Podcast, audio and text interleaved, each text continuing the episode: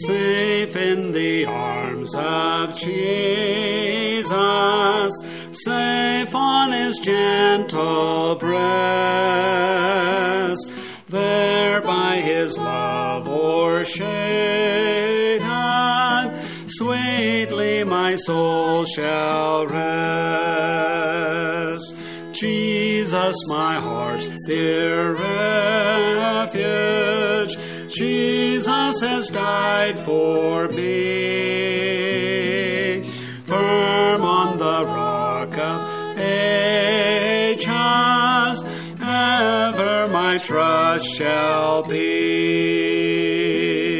Here let me wait with patience, wait till the night is o'er, wait till I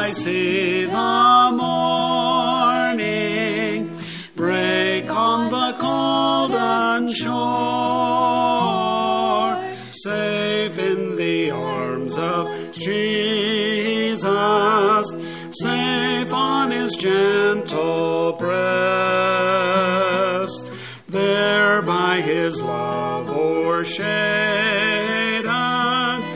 sweetly my soul shall rest. Second Thessalonians chapter 2, verse 15.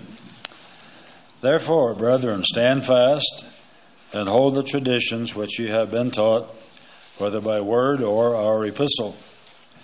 Now our Lord Jesus Christ himself, and God, even our Father, which hath loved us and hath given us everlasting consolation and good hope through grace, comfort your hearts and establish you in every good word and work. Let's bow in prayer. Dear Lord, we thank you for your great love and mercy to us. Thank you for each one present here today.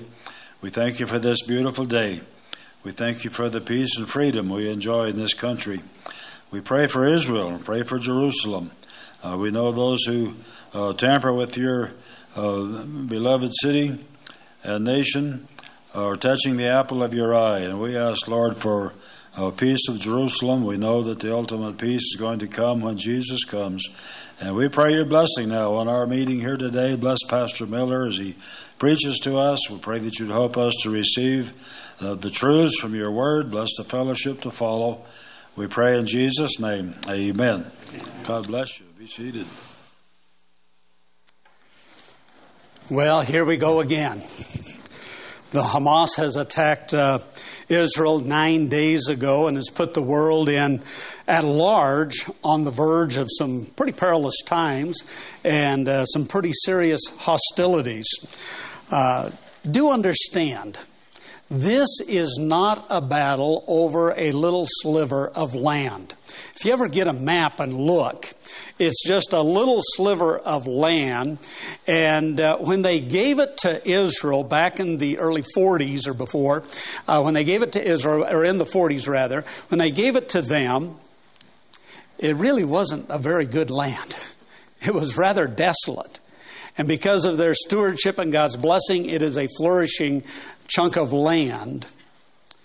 But this battle is the fruit of a demonic hatred for a special group of people, and that is the Jewish people. That's why we have this. That's where the problem is. Now, if you struggle with wanting to believe the Bible, I think here's a good thing to consider. What other group of people has been so historically hated? I mean, this even goes back to the Old Testament when they tried to annihilate this group of people and failed. And even in the last century, they tried to annihilate this group of people and failed. And uh, Iran, who uh, boast of funding this kind of stuff and, and orchestrating this kind of stuff, their goal, they have said, Iran and Hamas and, and each of those, they said they want to kill and annihilate the Jewish people, eliminate them. That's their goal. It is not about going after the land. And after all of these years, decades, millennia, they still survive. No other people group has endured such affliction or survived such an affliction. But these people are God's people. Now, having said that, understand they're not walking with God right now as a nation. Quite frankly, they're quite antagonistic to God. But they're still God's people, and God is working with them. There's a growing anxiety because of this and a concern that the tsunami of hostilities will cross the pond and maybe even reach our country or local communities. They have called for that type of action. And I think uh, there's justifiable cause when you look at the uh, uh, illicit governing and corruption in government and the open borders and just everything that's going on. I think there is justifiable cause for concern amongst Americans as to what's going to happen closer to home. Uh, we we are accustomed to all of these battlegrounds being overseas, with the exception of 9 11. And so, yes, there are concerns. And I too see it, recognize it, and am concerned about it. But concerned in the means of, you know what? We don't have to live in fear. And the perfect love of God casteth out fear. And as believers, we have experienced the perfect love of God, and we do not have to live in fear. Now, we don't live in foolishness, we live wisely. But I want to look at this text, and, and we're going to take 1st and 2nd Thessalonians, and we're going to look at the word comfort and, see what Paul has to say for us about comforting us in times of affliction, adversity, and persecution. And we had the verses read out of Second Thessalonians chapter 2, verses 15 through 17. And he said, Comfort your hearts and establish you in every good word and work. You'll find that in, in this book and the previous book, the word comfort is used five times. Let me give you a little background as to why Paul was comforting the people at Thessalonica. Do understand, First Thessalonians was the first letter and epistle that Paul had written. Uh, only one other book of the New Testament was written before this. It is believed that the book of Galatians was written before First Thessalonians, but there was First Thessalonians, and then there was uh, the. Uh, Second Thessalonians that was written after that, and these were the early books that Paul had written. And he wrote it to a community and to a church in Thessalonica. And here's a little as to why he needed to write them and comfort them in what was going on. You know the background where Paul was wanting to go on his missionary journey and he was wanting to go north and wanting to go east, and the Holy Spirit would not allow him to do that. And finally, he got the Macedonian call and went across over into Philippi, and there he preached the gospel, and we see that a church was planted in Philippi. Well, wherever Paul preached, it seemed to uh, create revival and, and an evangelistic service and souls being saved and, and a church being planted, but many times it created riot and problems. At Philippi, he was accosted, beaten, and thrown in jail. Through that, the jailer and his household was saved, and, and shortly thereafter, his release, he left Philippi, traveled about a hundred miles on the Egnatian Way, which was the major pathway from uh, Asia to the Middle East and, and the commerce, and he came to Thessalonica. And while he was at Thessalonica, Paul, Timothy, and Silas were there. Paul preached and taught for three Sabbath days. That's about three weeks. Now, we don't know if he arrived on Friday and preached Saturday, and, and after three Sabbath days, which would be just over two weeks, he was run out, or whether it lasted a little bit more than these particular three days. But it was a very brief time. It, we know for a fact that he was there preaching and teaching the Word of God three Sabbath days. There were some Jews that got saved and many Gentiles. Because of this, it provoked the Jewish leadership again.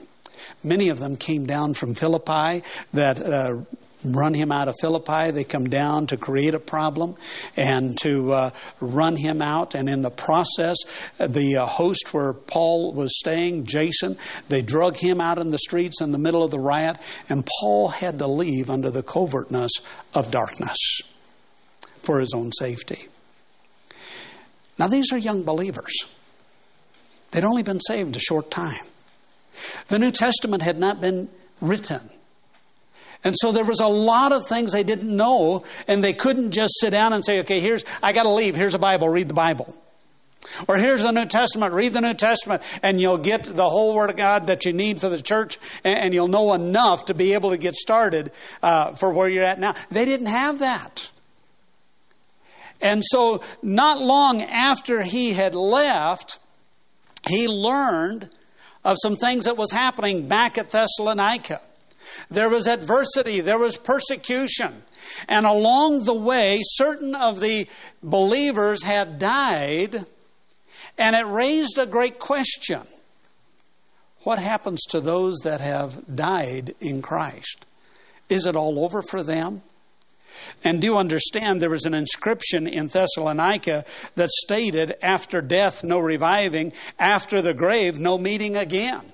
This is what they grew up with. This is anytime they go down to the shopping center. Uh, I don't know what shopping center you go to or whatever. If there is something iconic there that you see and recognize on a regular basis, this was something that they would pass on a regular basis and it would be burnt into their minds. And unfortunately, people would believe it as true simply because it was put on a monument.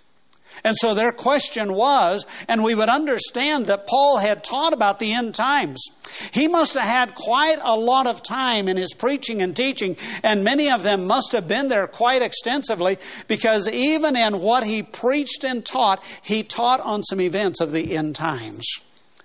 But he didn't have time to finish. It would be about, uh, if we were getting into about uh, 15 minutes from now, halfway through my message and I can't finish it. You wouldn't know the rest of the message for today. And, and in those kind of days, they didn't have the social media and the ways to put it online for them to finish it.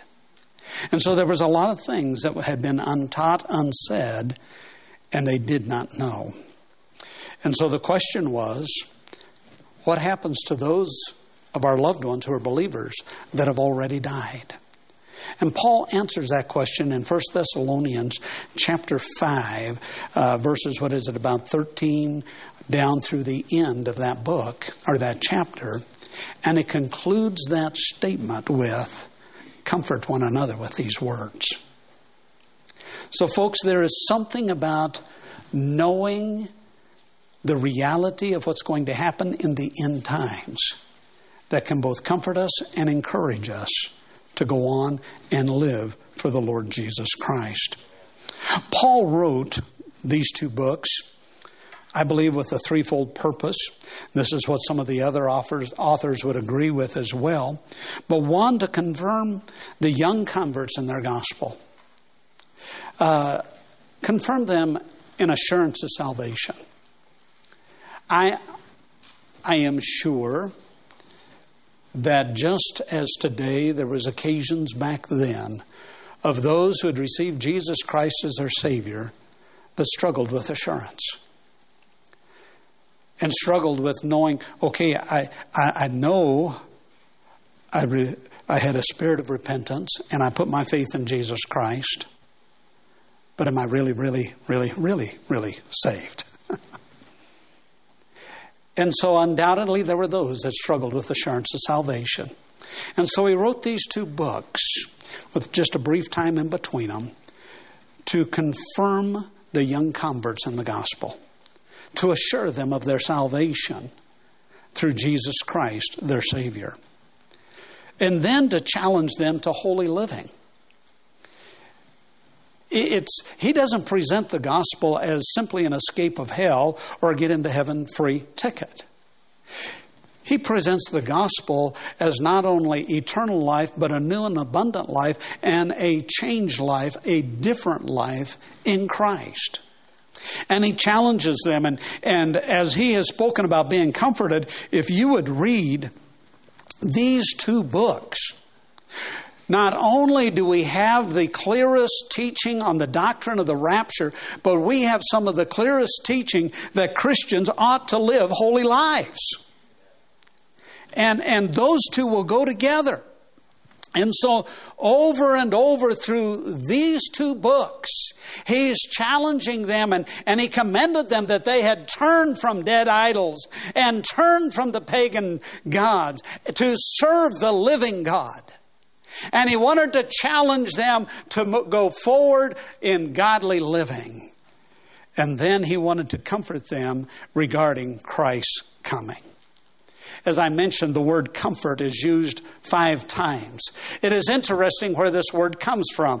It, it, the Greek word is parakaleo, and those that know a little Greek and a little bit would understand that it is also associated with the comforter that is given.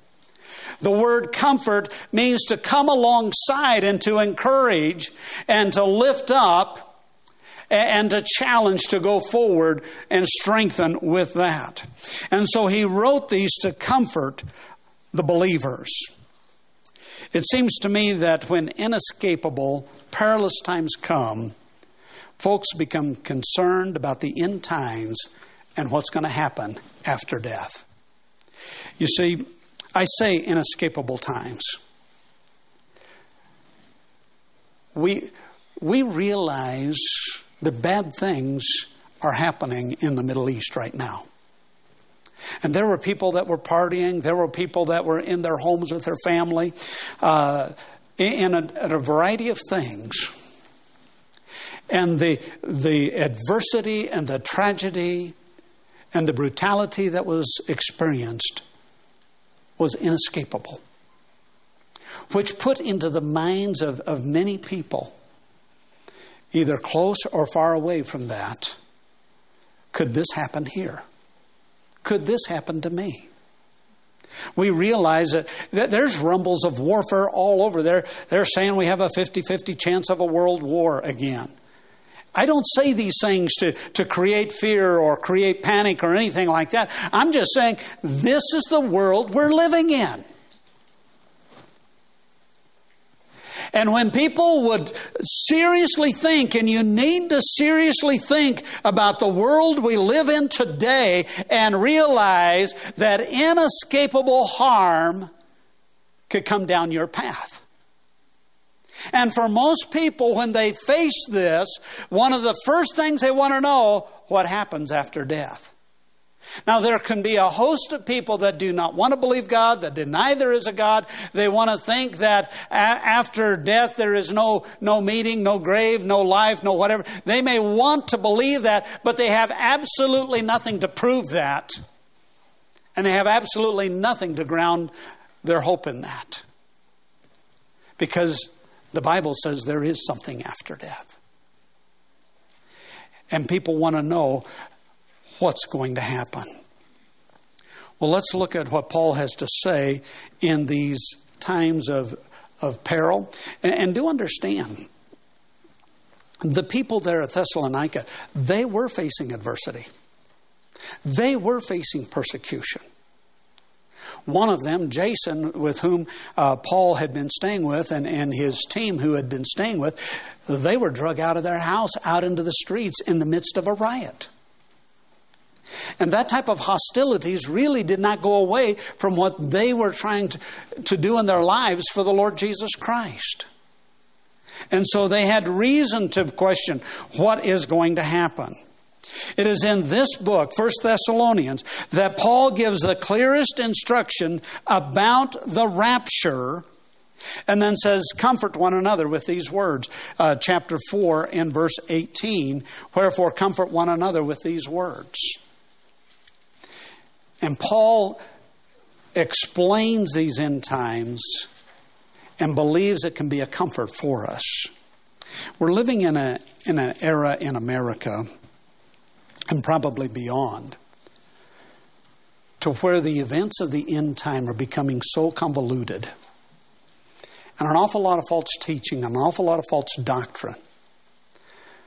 from just simply wrong to trying to be fanciful and ecstatic or, or try to be that unique individual or whatever it is.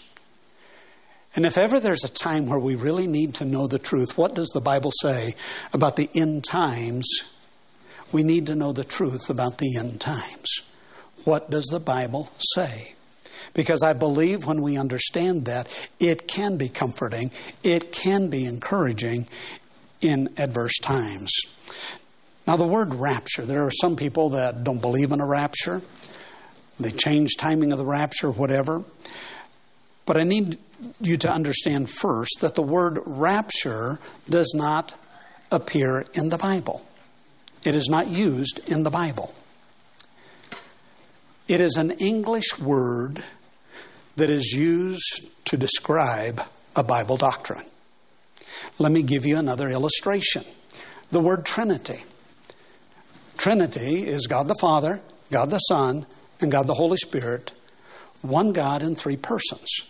Now, you do not find the word Trinity in the Bible, but the word Trinity represents that doctrine that I just explained. And we use that as a shortcut rather than giving that whole long sentence of that doctrinal truth. And so if somebody says, I believe in the Trinity, well, the doctrine of the Trinity. I believe in one God in three persons God the Father, God the Son, and God the Holy Ghost. And so that is an English word that defines or describes or is used to represent a Bible doctrine. The word rapture is the same way. The word rapture is not found in the Bible. I understand the Greek word parousia, and I'm not sure I pronounce that correctly, but it has to do with the taking out, the lifting out the removing of. That is found in our context or in some of the contexts that deal with the rapture, and that's the principle of the rapture. It represents this doctrine. So let me explain. If you would turn to 1 Thessalonians, just back up in your Bibles, uh, a page, 1 uh, Thessalonians chapter 4, and I will read verse 13 and then explain what the rapture is. But I would not have you to be ignorant, brethren, concerning them which are asleep, that ye sorrow not, even as others which have no hope. Now, here's what we understand the question was that uh, the believers, the young believers at Thessalonica, were asking, What has happened to the believers who in Christ who have died before the coming of Christ? And so here he's talking about, I would not have you ignorant. When he uses the word asleep, that's a euphemistic word for having died. They're dead. And that we do not sorrow as others which have no hope. For if we believe that Jesus died and rose again, it's talking about believing with faith unto salvation. Even so, all them also which sleep in Jesus will God bring with him. For this we say unto you by the word of the Lord, that we which are alive and remain, and he's talking about believers in Christ who are born again and remain unto the coming of the Lord, shall not prevent, again, that's an old English word, precede, prevent them which are asleep. For the Lord himself shall descend from heaven with a shout and with the voice of the archangel, and with the trump of God, and the dead in Christ shall rise first. Then we which are alive and remain shall be caught up together with them in the clouds to meet the Lord in the air, and so shall we ever be with the Lord. Wherefore, comfort one another with these words. So here's what we understand there is coming a point, it's going to be a once an eternity event. We call it the rapture. It will come at the end of this church age when the last trump will sound and Jesus Christ will descend out of heaven into the air. And everybody who has died that is a believer in Christ will be raised or resurrected out of the grave and they will meet him in the air.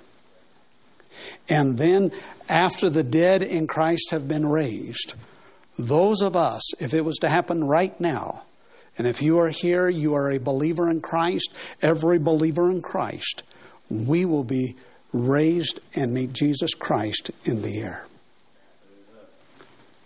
It, it doesn't say part. Some people say there's only a partial rapture, only a handful of believers are going to go. It doesn't say a part. All believers will be raptured and meet Jesus Christ in the air. And then we will go with him back to heaven. Now, there's some things that's going to happen in heaven. I don't have time to go through that, but that's what the rapture is.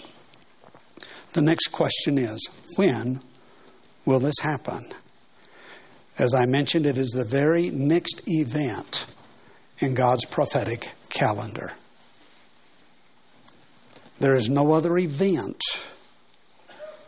no other special work of God that has to happen before the rapture takes place. You see, if you look at verse 17, uh, it could happen at any time. It is imminent, and that's what the word imminent means, could happen at any time. And the reason we know that is because in verse 17, Paul says, Then we which are alive. The Apostle Paul looked forward to the rapture in his lifetime as well. He didn't say, and then those Christians that are living in whenever it happens, they will go. But he understood that it could happen at any time. It didn't happen, have to happen in his lifetime. It hasn't had to happen between his lifetime and my lifetime. But it could happen at any time. And he was looking forward to it even in his day. So that's why we understand that it was an imminent and is an imminent event as to when it will happen. Paul was not looking for uh, the seven year tribulation. He wasn't looking for the beginning of the seven year tribulation. He wasn't looking for a season of God's wrath that and it is the great wrath that will happen during the 7-year tribulation. He wasn't looking for that. And we know that it will happen quickly or suddenly. In 1 Corinthians 15 52, that talks about this as well, it says, In the twinkling of an eye, in a moment. So here's what we understand about the rapture. We understand that it could happen at any moment, even in Paul's life, because he even looked forward to it, or it could happen in our lifetime. It is only for the believers, both dead and alive. The unbelievers will not participate in this, they will go on with where they are. And it will take only a moment, a twinkling of an eye, and we will meet the Lord Jesus Christ in the air. Now, there's a distinction between the rapture of the church and the return of Christ to this earth. You'll find an, a lot more conversation about the return of Christ to the earth than you do about the rapture today. And it's wrong.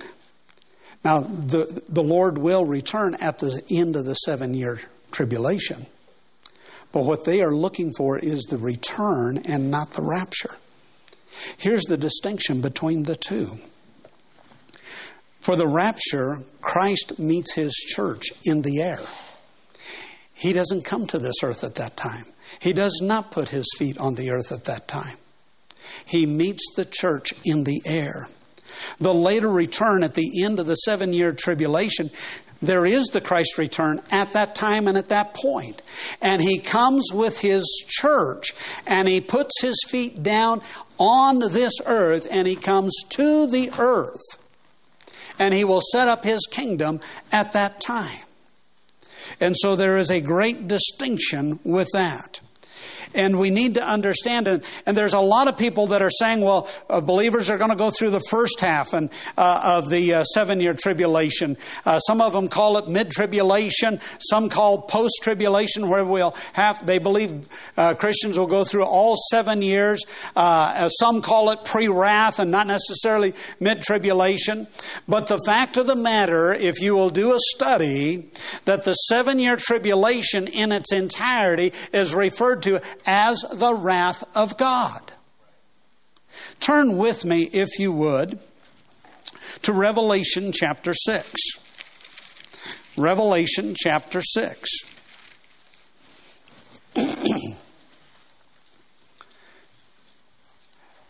the sealed judgments have been opened and uh, getting ready for the uh, next set of judgments of what is happening. And so we have these judgments that are taking place uh, with that. And so this is already happening. And in verse 16 and 17, or let me back up to verse 15, and the kings of the earth, and the great men, and the rich men, and the chief captains, and the mighty men, and every bondman, and every free man hid themselves in the dens and in the rocks of the mountains. This happens in the seven year tribulation. Even the greatest of men, with all of their wealth, they're hiding. And here's what they say and said to the mountains and rocks, Fall on us and hide us from the face of him that sitteth on the throne and from the wrath of the Lamb. For the great day of his wrath is come. And who shall be able to stand? It doesn't say will come or is about to come. Here we are in the first half of the tribulation, and it is defined that it has already come, the wrath of the Lord. It doesn't start at the midtime of the seven year tribulation. And so, and, and why would they be hiding and asking the mountains and rocks to fall on them if the wrath of God hadn't started? And so there we understand. Now let's go back to First Thessalonians. I want you to notice these key verses. In First Thessalonians chapter 1, verse 10. After he has introduced himself in the epistle and encouragement, here towards the end of the very first chapter, in verse 10, Paul says unto them, And to wait for his Son from heaven now, he's not talking about selling everything and go sitting in some parlor or whatever and wait for the Lord Jesus Christ to come. There have been occasions uh, in the last uh, century where there were people to say, well, now's the time for the Lord, sell everything, bring in your money, and put on white robes and went and sat on a mountain. No. That's not what it's talking about. In fact, later in these two books, he said there was a problem. There were some people that were thinking that way, and they became busybodies. And he said, Go get you a job, work till it happens. And, and quit being a nuisance and quit causing troubles. Get a job, take care of your own. So when he's talking about waiting, he's not saying, let's all sell everything and let, let's all go to the church and let's just sit there and wait and pray and, and have uh, potluck dinners and, and everything and wait for the fellow, for the uh, rapture to happen. And, and that would just turn into decadence, is what it would. And he said, get busy. When he says to wait, it is to live with the anticipation that he could come at any time. Wait for his son from heaven.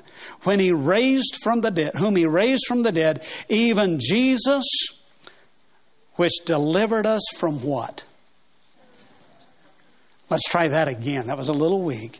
Which delivered us from. You see what? Here's a very clear statement that as believers, we will not go through the wrath and the entire seven year tribulation is referred to as the wrath of God. That's what he's talking about here. Now, turn over to chapter 5 and verse 9.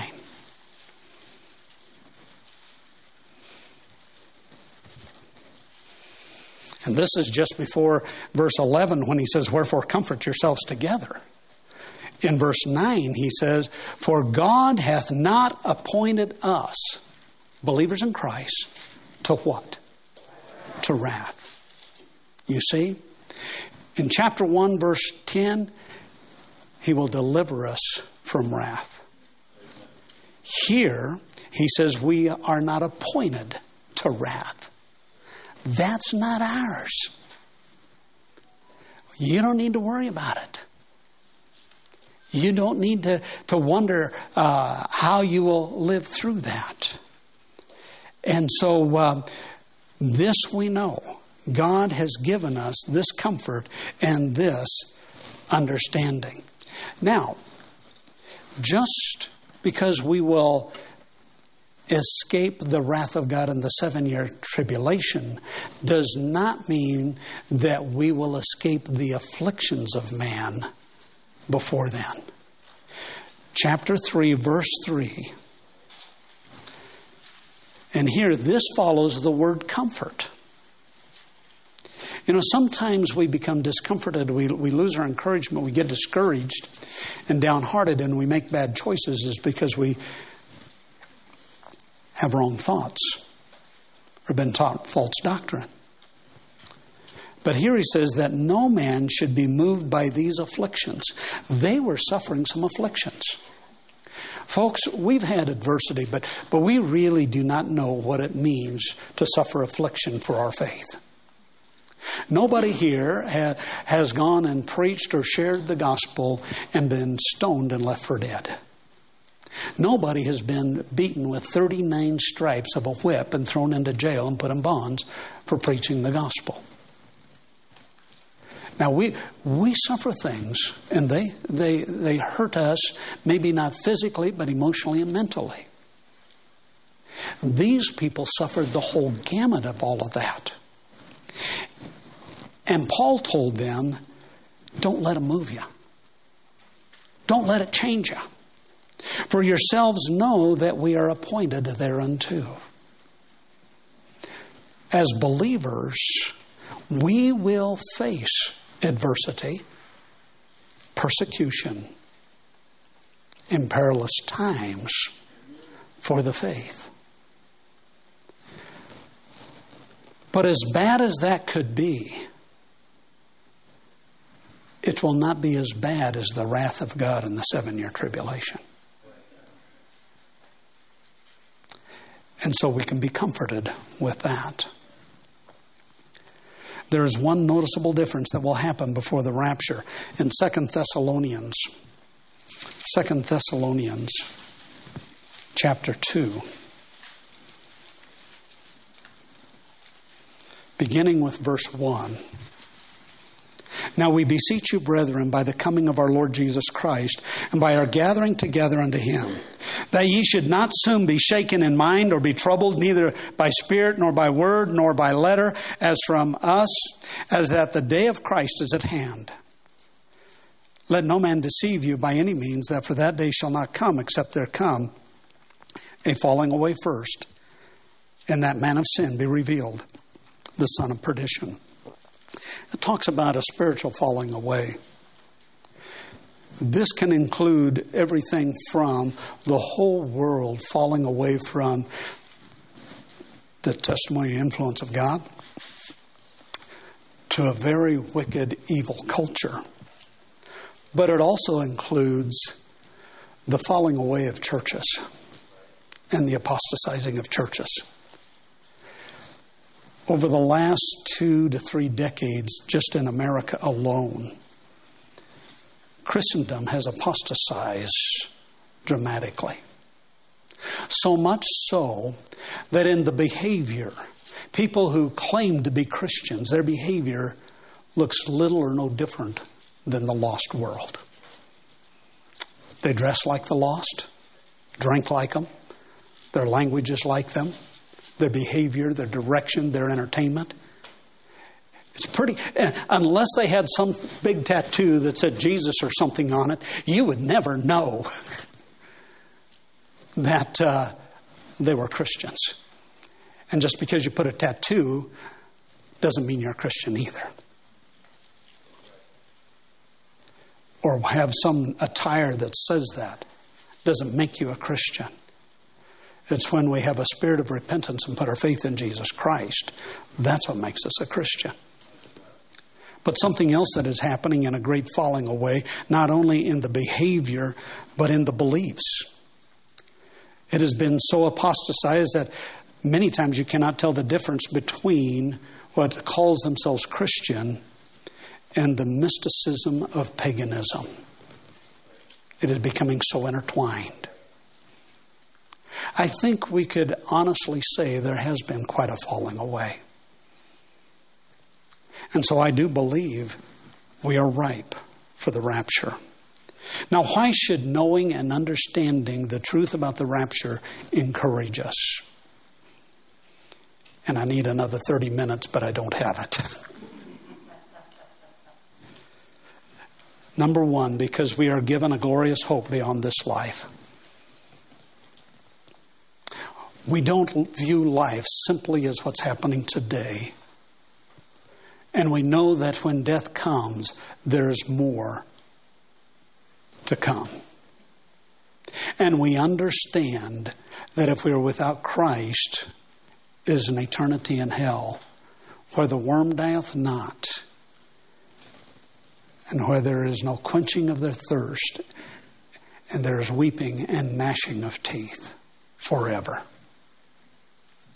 Or, if you've received Jesus Christ as your Savior, you shall forever be with the Lord in heaven. So we have a glorious hope beyond this life. Two, because we are assured that we as believers will not endure the great tribulation to come. I think we can honestly say we would dread war in our country, and it would be horrific. I think we can dread the terrorist activities, the hostilities, but that pales compared to the seven year tribulation. And we don't have to worry about that one. That will not be ours. And then in chapter 2, verse 19 and 20, we are comforted in our soul winning efforts. In chapter 2, verse 19, for what is our hope or joy or crown or rejoicing? Are not even ye in the presence of our Lord Jesus Christ at his coming? For ye are our glory and joy. We have a hope of a great rejoicing time that when we gra- gather around the Lord Jesus Christ, there will be those that we have led to the Lord Jesus Christ. We have spared them an eternity in hell. We have spared them if the rapture would happen in their lifetime from enduring the seven year tribulation. We have been able to give them the gospel. They've gotten saved and they're with us in heaven. What joy, what rejoicing that will be. And it gives us an encouragement and a motivation and a desire, especially to reach the loved ones and beyond. And then it is chapter 5 and verse 8 and on down. It is by this truth we are comforted, comforted and able to challenge one another towards holy living. In verse 8, but let us who are of the day be sober, putting on the breastplate of faith and love, and for an helmet, the hope of salvation. And it continues on, and if you'll read that whole chapter, it talks about uh, edifying one another and encouraging and strengthening one another to be able to live a godly life. It gives us motivation to live godly. The purpose of Bible prophecy is not to draft a calendar, but to build character. Another quote First Thessalonians, the emphasis is upon the rapture of the believers. The coming of Christ is a purifying hope and should lead to sanctification in our lives. 1 John 3 3 Every man that hath this hope in him purifieth himself, even as he is pure. The author said, I'm not interested in how enthusiastic or excited you are over the truth of the rapture of the church. I want to know how are you living? This gives us hope. This gives us confidence. This gives us strength that we can live to honor and glorify our Lord and not live in fear. I believe God has taught us these things to comfort our hearts and to help us live with confidence in God's eternal plan as we live in this corrupt and decadent world. God has given us the grace sufficient and the strength, and especially the hope and the reason to live today. What do you do? Just do what a Christian's supposed to do. Whatsoever you do, do all to the glory of God. what do you do? This is the will of God. He says this in 1 Thessalonians read this book. The sanctification and honor of your life, setting apart to God. I don't know how all this is going to fall down. But the Bible teaches me how to stand up, and how to run, and how to walk, and how to move forward, and be comforted in that fact. And then, as John said, Come now, Lord Jesus. We are ready for him. Father, we come to you this morning, and there is so much more, but our time is gone. And Father, by and large, I've preached to encourage the believer, to strengthen, to motivate, to, to go on and, and obey the Lord with confidence and in His strength. But Father, it may be that somebody is without Christ. And I didn't have time to go into that passage that said those that would reject the truth would be given to all deceivableness of lies and condemnation. So, Father, if there is somebody listening to this message, they would grasp that truth. While I want to comfort the believers, I want to warn the unbelievers that today is the day of salvation. And Father, I pray that you would bring great conviction to their heart. In Jesus' precious name, amen. Thank you for listening to the Foothills Baptist Gospel Hour. For more information about Foothills Baptist Church of Loveland, Colorado, you may visit our website at foothillsbaptistchurch.com.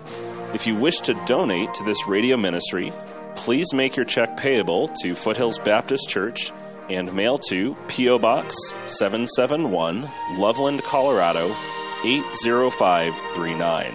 Or you may go to our website at foothillsbaptistchurch.com and click on the Give tab. We would love to have you visit our regular Sunday services with morning worship at 9:30, Sunday school at 10:50, and Sunday evening at 5 o'clock. And until we meet again, be sure you are